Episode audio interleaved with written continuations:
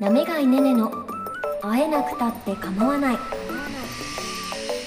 この番組は普段はアナウンサーとして超真面目に働いているなめがいねねがアニメ漫画声優の分野で青春を謳歌する配信限定番組です。メールはあえかまアットマーク ohbsn.com X はアットマークあえかまアンダーバーねね。ハッシュタグあえかまでつぶやいてください。アニメ好きアナウンサ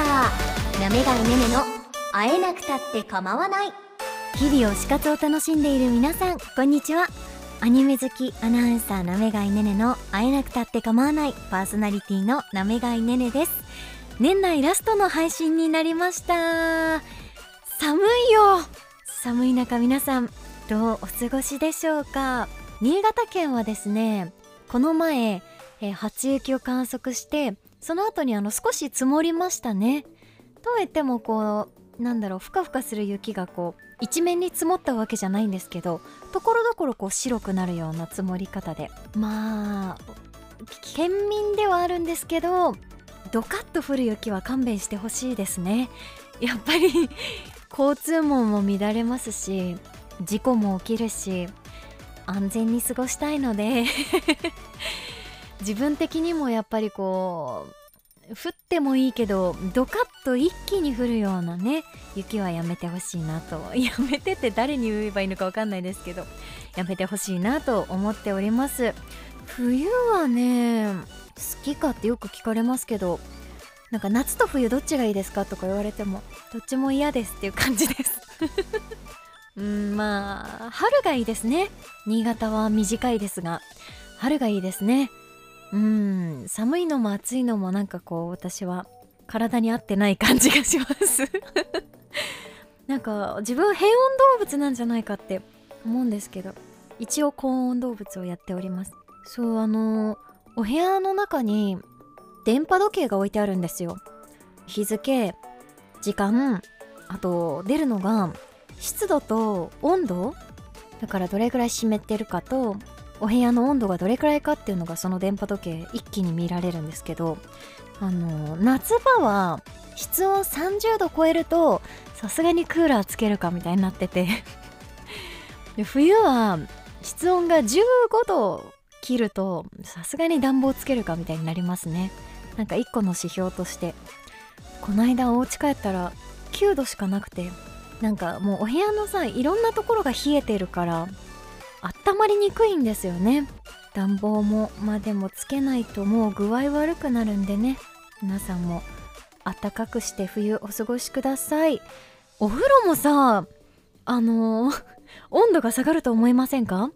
お風呂沸かしてなんか10分くらいして入るかみたいな感じで沸かしたお風呂に入ったらぬるいみたいな。でも一人暮らしですから追い炊きは意地でもしたくないみたいな。一回沸かしたし。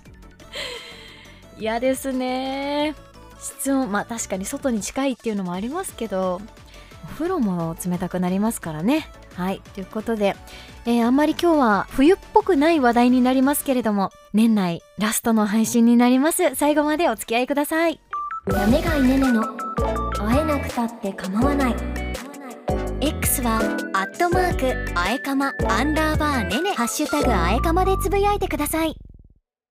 会えなくたって構わないパーソナリティのなめがいねねです。さあ今日はですねまああのちょっといろんな話題があるんですけれどもまずはあるイベントに行ってきましたのでそちらの参加報告からいきたいと思います。えーとこの間私上坂すみれさんの14枚目のシングル「ハッピーエンドプリンセス」のリリースイベントに行ってきました。ありがとう人類。世界ありがとう。あの都内某所で行われたんですけれども実は同じ期間にジャンプフェスっていう通称ジャンフェス、えーまあ集英社ジャンプのあの来年に向けてこんなことがありますよみたいな発表イベントですよね。毎年あって、まあ、そちらほらあの外れた模様をお届けしたじゃないですか。このさ会えなくたって構わないの収録の時に当選発表。当落をねこう確認して見事に外れていたじゃないですか。そうあのジャンフェスはだから配信で楽しみまして現地には行かず私は上坂すみれさんに会いに行ってきました。えー、もうあの副題がすごく可愛らしくて「女神のお茶会最高権力者は俺だ」って書いてあって、まあ、あの曲がですね「ハッピーエンドプリンセスは」こうお姫様みたいな感じの曲で「ティアムーン帝国物語」の主題歌になってるんですよね。なのであの上坂さんもねすっごく可愛いドレスでね登場しまして本当に最高でした、えー、私はその都内某所で行われたこのイベントにアニメイトで CD を買って応募した名義が当たって当選して行ってきたんですけど多分130人ぐらいだったかなと思います。だから結構倍率高かったんじゃないかな。リリースイベントっていうのはもうかなり久しぶりに行きましたね。で座席も何て言うのかな。前方ブロック後方ブロックに分けたら後方ブロックの一番前みたいな感じで一段上がってる一番前だったのでもう見え方も最高だしなんだろうお話もね本当によく聞こえて全身見えるような位置でもうリリーベ最高っていう感じでした。でトークパートとあとメインがお渡し会だったんですよ。ちょっと気になると思いますけどトークパートの方から行くと キングレコードっていうところから上坂さんは歌手デビューをしていてそのキングレコードの担当プロデューサーの人とこう掛け合いながらトークショーだったんですね。その着ているお衣装のお話とかハッピーエンドプリンセスのあの曲のお話。これね作ったのが大石正義さんで、まあ、大石さんの話が出たりとか。あとはあの私が行った都内のイベントの前日は名古屋大阪で同じようなイベントがあってその時のお話とか。もうあの30分強ぐらいかな2人で掛け合いながら楽しく聞かせてもらいました。中にはあの上坂さんがあの大学生の時に遅刻した時のお話とかも まあねちょっと話がそれましたけどそういう話もあって私あのいつもすみれちゃんって呼んでるんですけどすみれちゃんのと大学が一緒なんですよ。だからねなんか会ってみたかったなとかもちょっと思いますけども。でそのトークパッドが終わったら一人一人あの彼女のジャケットがこう印刷されてるチロルチョコセットみたいなのをあの袋に入れてその袋をもらえるっていう。でその時にちょっとおしゃべりができるっていうイベントでこれがさ本当にすごかったんですよ。なんか毎日さあの上坂さん好きだし毎日見てる顔なんですけどあんなに近いと もうほんと本当に近かったんですよ。あの今回はアクリル板とかもなかったし一つ小さな机を挟んでほんと向こう側にいるような感じでまあそんなに長い時間ではないんですけどね。こうお渡しする時にちょっとおしゃべりをして「お仕事頑張ってください」とか言ってもらってあーあー！もうあのどんなお話をしたかっていうのはほら秘密だから。二人だけの秘密だから。はいもうね思い出すだけでほんとね世界で一番可愛かった。もうなんかお肌とか信じられないくらいきめが細かいしなんかこう目をね覗き込むようにお話をしてくれて。いやー本当にねまあもう私たちのプリンセスっていう感じでした。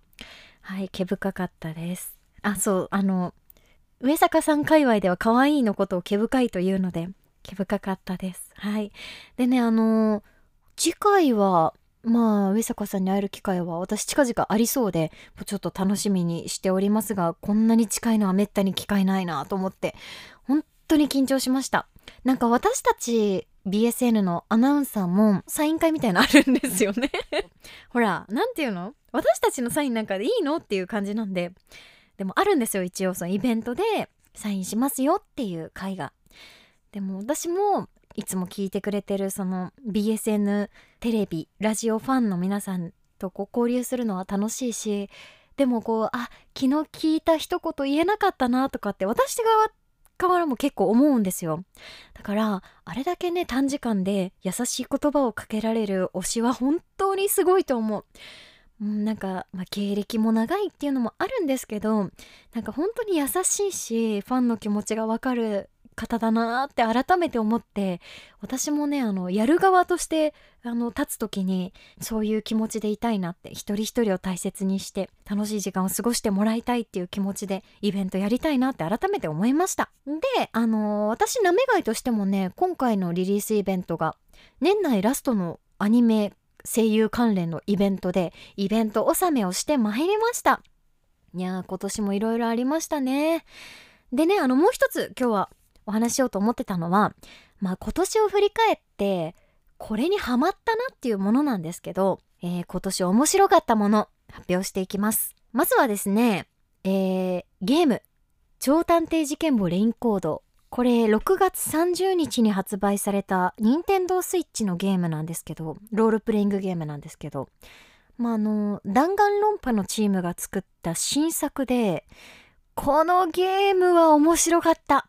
実はあのこの番組でもあの幾度となく取り上げようとしたんですけどちょっとタイミングが合わなくてただネタバレありでお話ししたいですね。はい。6月30日にね買っ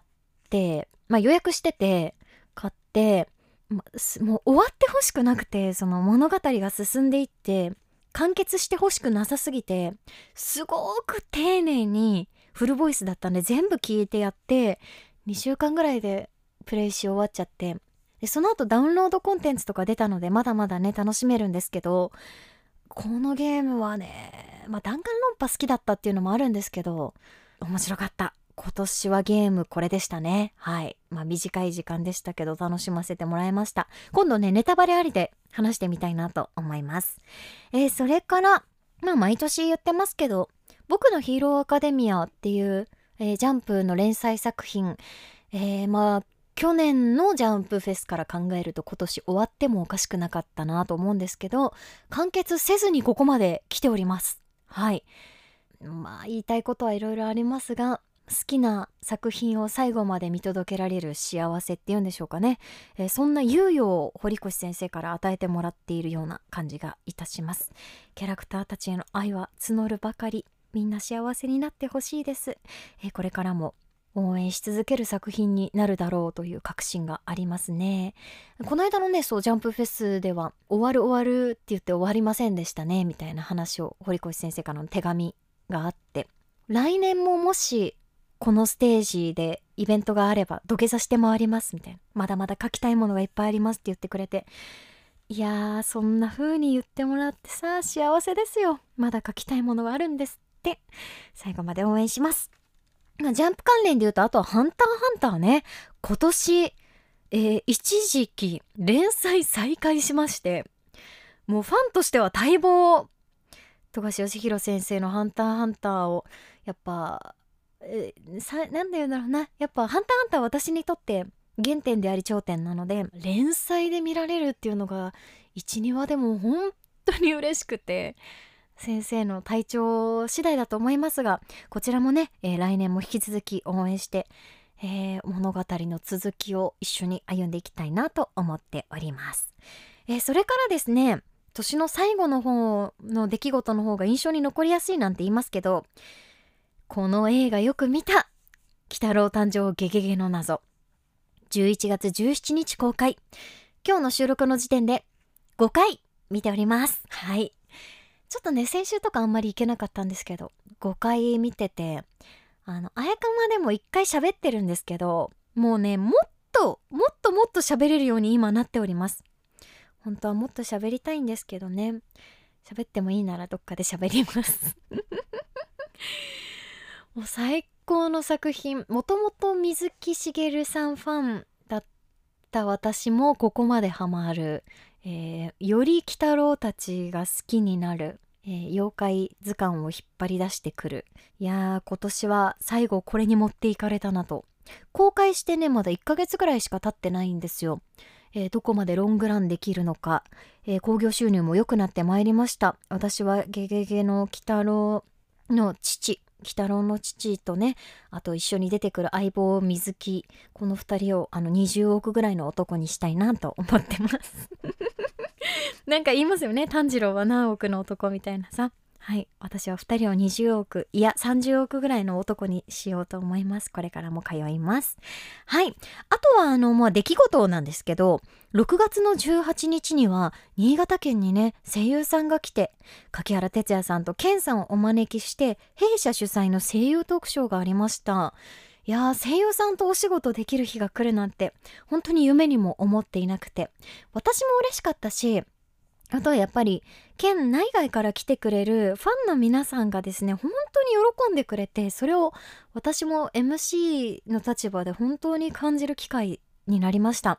で新潟も好きって言ってくれましたしね。またなんかこういう機会がうちの会社でできたら、えーまた喜んでもらえるんじゃないかなと思って提案し続けておりますので。いろんなことがいろんなところで準備されておりますので来年もねこういう機会があればいいなと思っております。まあこの番組もね声優さんからコメントもらってっていうのも他にもね内田真彩さんと早見沙織さんとかありましたしあとはあのサンドランドを取り上げた時には制作側の方のインタビューなんかもできましてすごく楽しかったなと思います。声優さんでね一番見たのは内山聖輝さんですね。私が好きな作品に必ずいる声優さんなのでイベントでは今年だけでも4回ぐらい見れたんじゃないかな、えー彼の声が本当に好きなので何回も見れて幸せでした。はいということで、まあ、あのイベントに行ったよというお話とあとは今年振り返って面白かったものいくつか挙げてみました、まあ、細かいことを言いますと他にも多分、えーいろいろあった2023年なんですけれども皆さんはどんな一年でしたかね。振り返るとやっぱりイベントが増えてきてね楽しい一年だったかなと思います。ということでエンディングに行きましょう。下手くそ。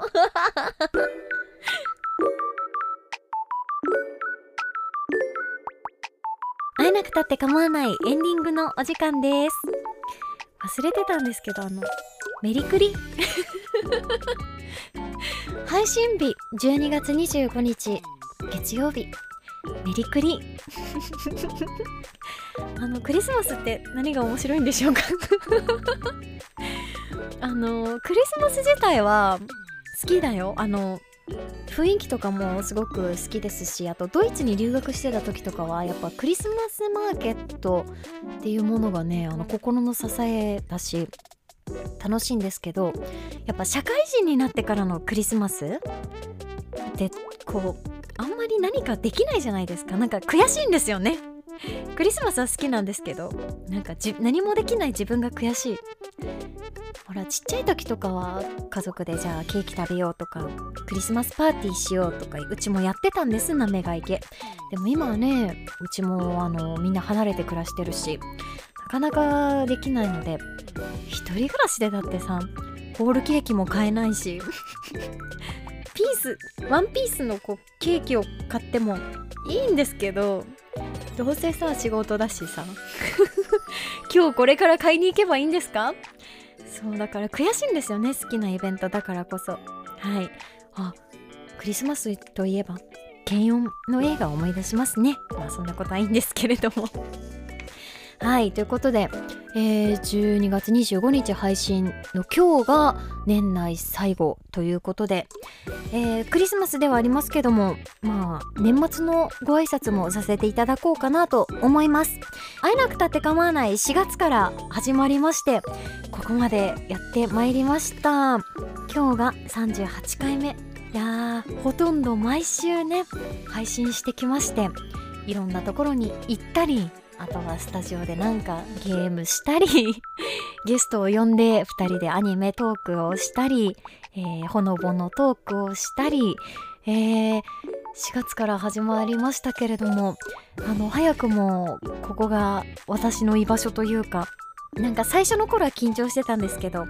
今はこう素の喋り方にも近くなってますし皆さんからのメッセージもね本当にたくさんいただきましてありがとうございました。ねあの来年もこの番組は続いていく予定です。